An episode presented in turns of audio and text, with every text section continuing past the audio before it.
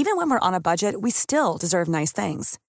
Quince is a place to scoop up stunning high-end goods for 50 to 80% less than similar brands. They have buttery soft cashmere sweaters starting at $50, luxurious Italian leather bags, and so much more. Plus, Quince only works with factories that use safe, ethical, and responsible manufacturing. Get the high-end goods you'll love without the high price tag with Quince. Go to quince.com/style for free shipping and 365-day returns. Hey, it's Ryan Reynolds, and I'm here with Keith, co-star of my upcoming film If, only in theaters May 17th. Do you want to tell people the big news? All right, I'll do. Sign up now and you'll get unlimited for $15 a month and six months of Paramount Plus Essential Plan on us. Mintmobile.com slash switch. Upfront payment of $45 equivalent to $15 per month. Unlimited over 40 gigabytes per month. Face lower speeds. Videos at 480p. Active Mint customers by 531.24 get six months of Paramount Plus Essential Plan. Auto renews after six months. Offer ends May 31st, 2024. Separate Paramount Plus registration required. Terms and conditions apply if rated PG. Since 2013, Bombas has donated over 100 million socks, underwear, and t-shirts to those facing homelessness. If we counted those on air, this ad would last over 1,157 days. But if we counted the time it takes to make a donation possible, it would take just a few clicks. Because every time you make a purchase, Bombas donates an item to someone who needs it. Go to bombas.com slash ACAST and use code ACAST for 20% off your first purchase. That's bombas.com slash ACAST, code ACAST.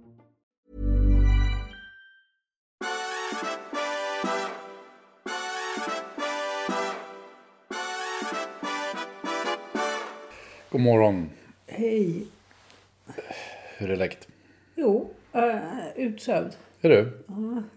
Det är inte alltid, men det börjar bli lite bättre. Jag vaknade halv fyra och svårt somna om. Och sen drömde jag att vi hade, att vi hade eh, börjat plugga i New York. Det är lite sent kanske. Nej, jag tror det är på tiden. Ja, Ja. ja det var en massa böcker. Vad pluggade vi då? Ja, det vet var lite oklart. Men, men eh, någonstans i... Det låg någon slags campus på, eh, på östra sidan av Central Park, ungefär där Metropolitan ligger. Där var vi. Och sen så, eh, men sen så måste jag hem och byta om. Och vi hade något ställe på Upper West där. Och det var, höll på, det, ja, man skulle hinna och det, ja du vet. Så Ja, som det alltid som drömmar. Det Ja, ja, fast det var en trevlig, det var i alla fall, det var i alla fall lite trevligt. Det var så länge sedan vi var i New York. Så det var alla fall trevligt att vara i New York en sväng. Jag tycker det Ja. låter en fantastiskt bra idé. Ja, det, men vi får väl se. Det Vi kanske får är, flytta podden till New York i så fall. ja, det kanske är slut med pluggandet redan i natt. Det kanske bara var en engångsföreteelse. Vi får se. Jag själv har hållit på och utfört massa dagliga sysslor redan natten. Enligt några sorts rutiner som genast föll bort eftersom det var så otroligt ointressant. Det var ungefär som att vara vaken. Mm. Ja, det, det är alltid en besvikelse när man drömmer som, precis som när man Mm. Livet lever. är. Ja, precis. Det kän- känns Vad är poängen poäng- med det? Ja, antingen betyder det att man har ett väldigt intressant liv eller att man har ett väldigt tråkigt liv. Jag är inte säker på vilket. Antar jag. Oh, men igår såg vi någonting, såg vi sista delen av Lars von Triers Riket. Riket Exodus, ja. Det var inte illa. Nej. Han är ju lite egen, eh, om man säger, man säger så. Jag funderade rätt mycket på, alltså när, efter varje, efter varje avsnitt så får man ju liksom en efterbild där man får inte se honom längre utan man får se en skor bakom ett draperi. Och sen så hänger det en julkrans, med sån här, en sån här julkrans som hänger, ska vi säga, horisontellt. Det vill säga inte som den hänger på en dörr utan den hänger på andra ledden. Med eh, fyra ljus i. Nu är det ju, var det fem avsnitt och för varje avsnitt så tändes ett nytt ljus. Jag funderade på hur han skulle avsluta det där. Det avslutades med att naturligtvis hela julkransen började brinna. Katastrof helt enkelt. Ja, men alltså det, jag, jag skrattade väldigt mycket. Ja. Jag tycker Persbrandt var oefterhärmlig som den svenske eh, doktorn. Ja, det är ganska otacksamt att, att spela liksom en sån här av Ernst-Hugo Järegårds paradroller. Att liksom ta över den. Eh, För det är ju det han gör i praktiken. Men det han gör är väldigt bra. Ja, det det är överhuvudtaget väldigt bra skådespelarinsatser. Det är ju liksom, storyn kan man ju, eh, Undrar över. ja, Man är inte säker på att man vet vilken story det är. nej och så lite, all, alltså i ärlighetens namn så känner jag liksom, det är nog inte, den betyder nog inte så mycket. Alltså det, det, det, det, det är en ploj, det är en lek med, med, med symboler, med andra eh, filmer, med allt möjligt sånt där. Och det är väl helt okej, men det, jag känner inte något behov av att försöka tolka den, för jag känner inte att det finns så mycket att tolka egentligen. Nej, det som är ett genomgående drag som ligger där hela vägen det är ju konflikten mellan Sverige och Danmark. Och svenskar och danskar kanske man ska säga. Ja, det är är ju faktiskt o- oerhört roligt, särskilt när man bor i Skåne som ju du, Mm. ja, man känner sig lite mittemellan där. Jo, ja, det finns ju några härliga scener i sista avsnittet ut- utan att avslöja för mycket där. Där man får höra sen Bertil Taube sjunga Änglamark på ett, i, i en setting som är rätt rolig. Ja. Lägg märke till den. Och sen naturligtvis att han häcklar Ingmar Bergman. Det är inte så, Ja, just det är det. inte så dåligt. Ja, I det. slutscenen eh, som en av gubbarna på taket. Ja. Nu börjar du avslöja för mycket tycker jag. Tycker du? Ja. Ja men det där är ju, det ser man ju bara. Det, det säger ju ingenting om plotten. Nej, kanske inte. Ja. Men som sagt, plotten är inte så viktig. Nej, enligt oss. According to us. Ja, nej men det, det var en upplevelse så rekommenderas. Yes. Det som jag, apropå plott, så känner jag det är ju det som saknas i den här budgeten som kom igår. Som eh, eh, nu alla håller på att gräva ner sig i och är missnöjda med. Eh, alltså, det är ju ingenting konstigt att om man lägger en budget i det här ekonomiska läget att många blir missnöjda. Det är inte heller någonting konstigt med att, att um, om man byter regering, om man faktiskt har valt en regering som inte ska föra Miljöpartiets politik, att det blir en annan politik och att de som gillar Miljöpartiets politik tycker att det är en dålig budget, det är inte heller så konstigt. Men det som jag har blivit förvånad över, måste jag säga, det är att det finns ingen berättelse om den här budgeten. Och det, det tror jag liksom är det stora, den stora missen hittills. Att man måste ju förstå att när man lägger en budget så det man gör är att man lägger fram ett manus. Man liksom, det är en, det är en uh, hisspitch eller en, en uh, one-pager. Och så. Så man, man talar om för folk, det, det är det här vi står för.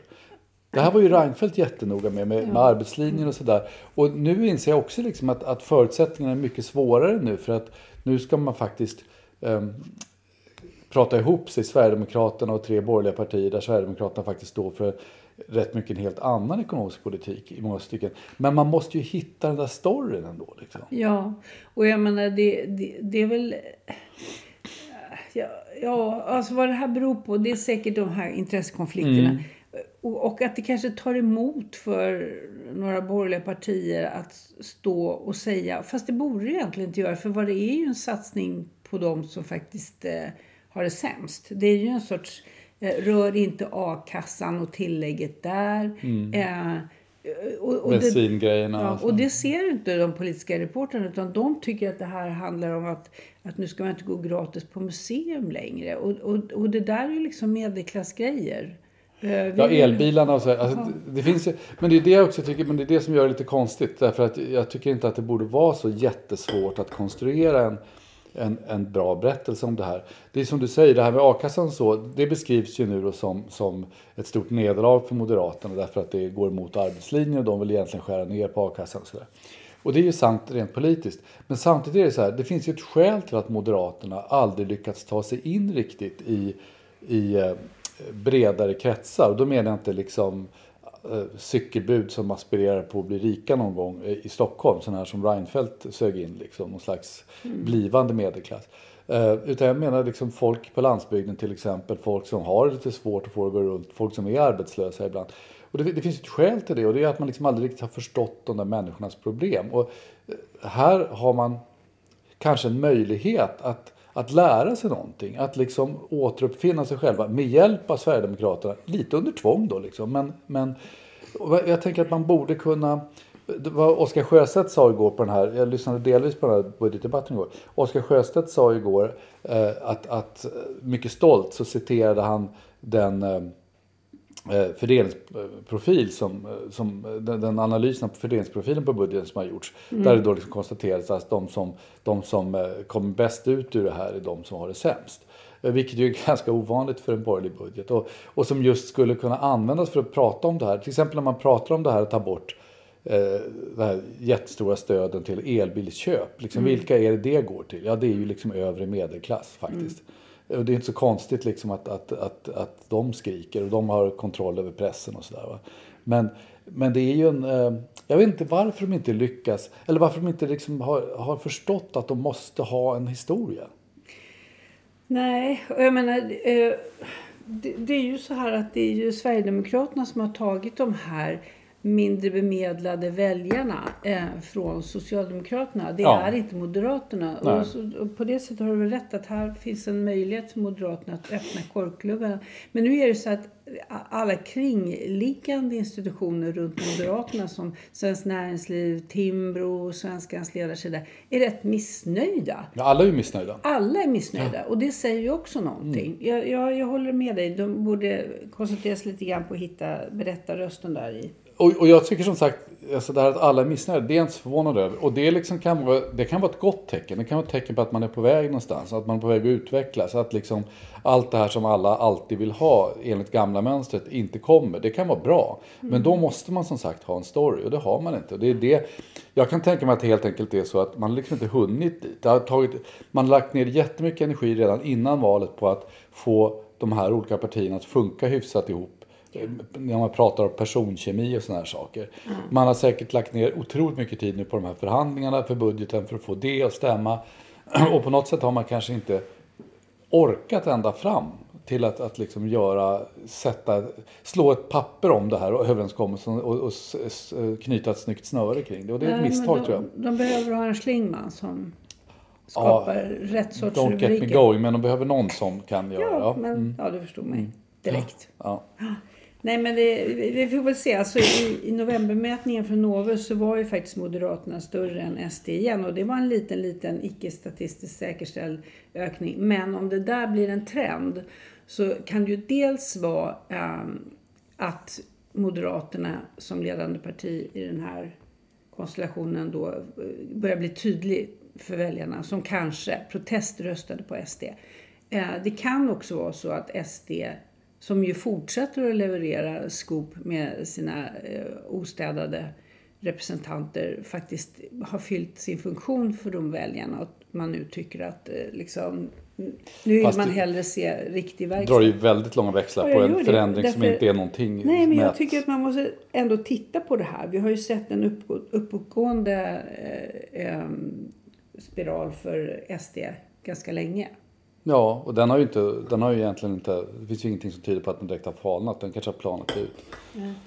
Jag vet inte. Jag tror inte man ska liksom tänka på det där sättet. Jag, tror, det, det, jag förstår att man tänker så om man är partiaktiv. Men om man inte är det så är det ganska ointressant om Moderaterna och Sverigedemokraterna är, är störst. Det som är intressant är ju hur hela det här härket av partier klarar av att lösa problemen. Liksom det tycker jag är intressant. Ja, fast det håller jag inte med om. Alltså det är inte oviktigt vilket parti som är störst i den här konstellationen. För att det är, det är ju, det är ju fingervis, det är den typen av fingervisningar som man inte har brytt sig om tidigare. Nej, men det är inte oviktigt. Men, det är inte oviktigt men det är ganska, men det jag tycker är poänglöst att liksom spekulera i att, att det ska bli som vanligt att Moderat ska bli störst igen. Nej, men alltså, jag är, varför, varför tar jag upp det? Jo, därför att vi, eh, SD står för, inför det här otroligt stora problemet att städa upp i sitt parti. Fast jag tror inte, det är ju inte det som är deras stora problem. Att det finns massa eh, tokskallar i det där partiet. Det finns det i alla partier. Och det kommer bli mindre och mindre automatiskt av det i, i Sverigedemokraterna också. Det tror jag är rätt, rätt klart. Det är ju inte det som är deras problem. Deras problem är ju om de lyckas nu formulera en sammanhängande politik. Som, alltså om de lyckas göra det trick som, som Socialdemokraterna en gång gjorde. Att man, att man är en populistisk rörelse som först samlar breda grupper av landet och sen lyckas eh, förvandla sig själva till liksom en trovärdig statsbärande reformistisk, eh, reformistisk kraft. Det är ju det som är Sverigedemokraternas stora utmaning nu och det är ju en jätteutmaning. Och, och det, det skulle ju vara liksom historiskt om de lyckas med det. Så, eh, chanserna för det är ju ganska små egentligen. Så att det, men det tycker jag är jätteintressant att se. Apropå det så måste vi måste säga några ord om Centern också. Måste vi? Ja, de ska, nu har de inte tagit fram tre kandidater då som ska ställa upp efter Annie Lööf. Och lyckats sålla bort då den eh, kandidat som fick en massa, en massa stöd av, av, av centerpartister ute i landet och som ville lägga om kursen. Ja, hon är bortsorterad. Av, alltså man, Centern har då ett öppet partiledarval men det är valberedningen som bestämmer vilka, man får, vilka som öppet ska, ska kandidera. Efter att Källström sorterade bort sig själv. Ja, ja och, eh, och eh, eh, Ja, men då får du säga något om Källström. de här. Emil. Ja, ja, just det. Jag, jag, trodde, jag trodde jag tänkte på, på eh, den ekonomiska talesmannen som vi kunde höra i, i, i, i radio igår som gick ut och sa att han, Martin Ådahl alltså, som tyckte att, eh, att nej, det var inte läge att eh, ställa upp just den här gången. jag tror ingen hade Ska du ranka de här tre kandidaterna? Nej, men det kan jag inte göra. Jag så mycket kan jag inte om Centerns inre liv. Och jag tror inte Centern vet riktigt heller själva. Men det är väl, det är så här, det är väl, det är väl två... Ja, det är väl liksom en lite streberkandidat som vet att hon är det och därför Elisabeth Thand Ringqvist som alltså då måste tala om hela tiden att hon kommer från Jämtland för att visa att hon inte riktigt bara är det. Och sen så är det två partigängare som, som eh, eh, med lite olika profil där den ena kanske är lite mindre Annie Lööf-fanatisk än den andra. Men, men det, är ju, det här är tror jag rätt tydliga övergångskandidater som vi har sagt förut. Sen kommer det någon annan. När de här har crash and burn som det heter. Darrar av förväntning. Ja, det ska bli spännande. Ja, men själv hörru, du har ägnat mig åt att läsa ut Skotten i Köpenhamn som Niklas Orenius gav ut. Ett, en reportagebok om Lars Vilks. Rätt länge sedan va? Ja, den kom 2016. Jag har misslyckats med att läsa den. Och jag vet faktiskt inte varför. För när jag kom på att jag skulle göra det, då var den slut på förlaget. Så att det här är någonting som jag får ta på, på eh, second hand. Det är ju läge nu för att nu är det liksom Vilks uppe i, till, apropå uh, Mårten Ant- Andréns bok om- Ja, men det intressanta är just att följa precis framväxten och jag tycker Orenius är väldigt eh, han följer Vilks och han följer diskussionen. Mm. Och det är rätt gripande att läsa den här boken när man nu vet att Lars Vilks är död. Mm. Så, så är det, får en helt annan tyngd och vi, när man nu vet eh, vilken position eh, Sverigedemokraterna har eh, lyckats manövrera sig till. Så att, och sen, sen då när man, när man lägger på Konsten i vis som Mårten Alsén gav ut nu i, eh, i år. Eh, där han omvärderar lite grann sin egen ska jag säga, kulturrestriktiva syn på Lars Vilks som ju flertalet omfattade. Möjligtvis inte ehm, eh, de Geer, vad heter hon? Ehm, Marianne, men, nej, men det gjorde inte hon. Lindberg. Det gjorde hon, hon var verkligen ju inte. faktiskt Hon var ju vän, vän av Lars Vilks och vän av hans projekt Ja. som gick Ja. ut på att testa konstvärldens yttrandefrihetsgränser. Mm, Vilket han ju lyckas väldigt bra med. Och det är det som Mårten Hanséns bok handlar om. att Han ger Vilks rätt. Jag var en av de där som ställde mig i mittfåran och höll emot. Och det där är ju, eh, om vi nu pratar om riket och Lars von Trier, ett porträtt av Sverige som är inte särskilt smickrande därför att Lars Vilks var ju öpp, öppet välkommen i Danmark på ett Mm. helt annat sätt.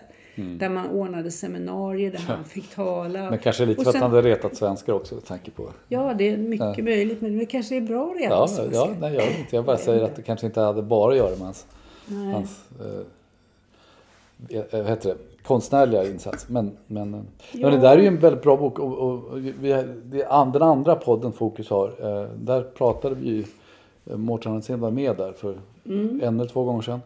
Och eh, det var väldigt intressant tyckte jag att höra honom. Ja, det är... eh, Man känner sig lite dansk faktiskt när man tänker på det svenska kulturklimatet. Det är inte, Ja. det är inte så svårt att göra det. Nej, det är väldigt instängt på något sätt. Det är det. Har det inte alltid varit det? Jag tänker på liksom, fast på olika sätt. Jag tänker på liksom alla fejder, ja precis, alla Strindbergs fejder och sånt där. Alltså det har alltid varit, eh, funnits en, en, alltså i dålig mening konservatism. Liksom. En, en, en flock, en, en, en flockmentalitet och en, en, en, en, en eh, liksom någon slags väktarmentalitet. Att man måste bevara saker eller bevaka saker eller försvara saker snarare än att, att pröva saker. Det, det är någonting, jag vet inte, det kanske ligger i svensk mentalitet. Ja, så ligger det parallellt med världens äldsta yttrandefrihetslagstiftning. Mm. Det, det är ju som bisarr idé. Är det så att man flytt, flyttade in väktarstaten i Ja. huvudet på folk Ja, bara därför kanske. att lagen var så Ja. tillåten? Det kanske är en sån här typisk svensk paradox där man liksom inbillar sig att man är en sak så är man motsatsen. Liksom, Vi är öppna, själva verket är vi slutna och allt det där. Liksom. Eh, Vi, vi tror vi är engelsmän och vi är tyskar. Åh, hyckleri. Eh, Orkar en annan sak som vi har följt lite grann, om, om vi går tillbaka till, till eh, The Silver Screen, som det kanske inte heter längre. Men eh, alltså bio och tv och sådär. Det är ju den här nya säsongen av White Lotus som vi tycker mycket om. Och som utspelar sig till vår stora eh, glädje i Taormina där vi har varit lite grann På Sicilien. på Sicilien som är en så fantastisk liten ort eftersom det har varit en turistort sedan grekerna, sedan före romarriket. Liksom. Eh, och, och, eh, så det är liksom bara lager på lager på lager av, av turism där. Och sen så har man då utsikt över, över Etna. Som, Det är för mycket helt Som enkelt. faktiskt är som en jävla kuliss. Helt Ja. enkelt. Och sen har de ju eh, nu, det här är ju säsong två, eh, Jennifer Coolidge Mm. Ja, hon är som i huvudrollen. En, en otroligt oformlig blondin som liksom väller ut över alla Ja, kanter. Med fantastisk. sin, ja, hon är helt osannolik. Och vi måste ju skryta lite grann med att vi faktiskt känner Jen- Jennifer Coolidges gamla hund. Ja, det gör vi. Ja, det, är en, det är en gatuhund som, från Heter Los, Elsa. som heter Elsa. Som kommer från Los Angeles från början och räddades från gatan på Los Angeles av Jennifer Coolidge. Mm. Som inte lyckades hantera henne. Hon var för ilsken och då togs hon över av en kompis till oss. Alltså, Elsa var för ilsken. ja, som, som eh, tog hon över av en kompis till oss som, som bodde i San Francisco. Eh, och han lyckades mycket bra med henne och nu har de flyttat till utanför Tomelilla. Så nu bor Jennifer Coolidges gamla hund i Elsa utan, i ett slott utanför Tomelilla och vi är hennes, kan vi nog säga, bästa kompisar. Bästa kompisar. Det tror jag nog. Ja. Ja, det- Så vi utanför Tomelilla. Ja, så det är lite sådär, alltså det- snacka om jag mötte Lassie. Eller hur? Ja, Ja. Jag mötte Elsa. Ja, jag mötte Elsa, Ja, det, var, det är faktiskt underbart. Ja. Eh, Men du, innan vi lägger på här så måste Lägga vi... på, alltså. lägger Pratar på du här, telefon? Så måste vi... Telefonen är till, för korta meddelanden som det stod i telefonkatalogen förut. Det där har redan överskridit gränsen för ett kort meddelande. Nej, vi, ikväll börjar ju eh, femte säsongen av The Crown. Oj, oj, hur ska vi ha tid med någonting annat än att titta på TV? Nej, vi har inte det. Kvällarna är inbokade. Jag känner mig lite, alltså det är klart man måste se The Crown. Ja, men jag känner mig lite, eh, jag har lite ångest inför det. För jag bara känner att de kommer börja komma du för nära. Det är Nej men, nu, liksom nej men det är också att de börjar komma för nära i tiden nu och då kommer de att förlora omdömet liksom och tycka en massa konstiga saker. Tror du det? Och sen så såg jag en recension idag, jag tror det var i Svenska Dagbladet, eh, eh, där, som hade en rubrik som, som eh, instämde i något som jag redan har tänkt. Prins Charles ser för bra ut, han är för hunkig. Det, det, det gör han faktiskt. Okej. Men vi ska se om han klarar... klar- Dominic West är för snygg Ja, för att spela prins Charles. Men Han är, han har lite för, lite för kraftig haka så här. Vi ska se om han lyckas plocka upp prins Charles det här. Att han har ett sånt underbart kroppsspråk, prins Charles. Som liksom är liksom lite bort... Han är inte riktigt vän med sin kropp känner man. Nej. Och det tycker jag mycket om. Jag undrar om han lyckas plocka upp det. Det ska bli intressant att se. Det ska det bli. Mm. Då säger vi så. Jaså, där var det slut. Vad, du har bråttom. Vad ska du göra nu då? Ja, jag ska äta färdigt min frukost. Jaha, okej. Ja, jag ska väl kanske få se till att få ut det här helt enkelt. Vi har fått klagomål på signaturen är för höga, så se om jag kan göra någonting åt det. Ja, men vi uppskattar att våra lyssnare eh, har synpunkter. Ja, så får de bara skruva ner ljudet. Jag får se. Jag vet vad jag kan göra. Jag är ingen tekniker. Jag kan försöka. Men... Ja, det är klart. Hej då! Tack så länge.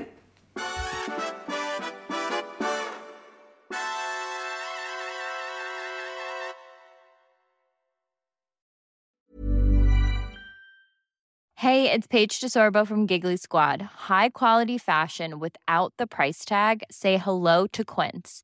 I'm snagging high-end essentials like cozy cashmere sweaters, sleek leather jackets, fine jewelry, and so much more. With Quince being 50 to 80% less than similar brands.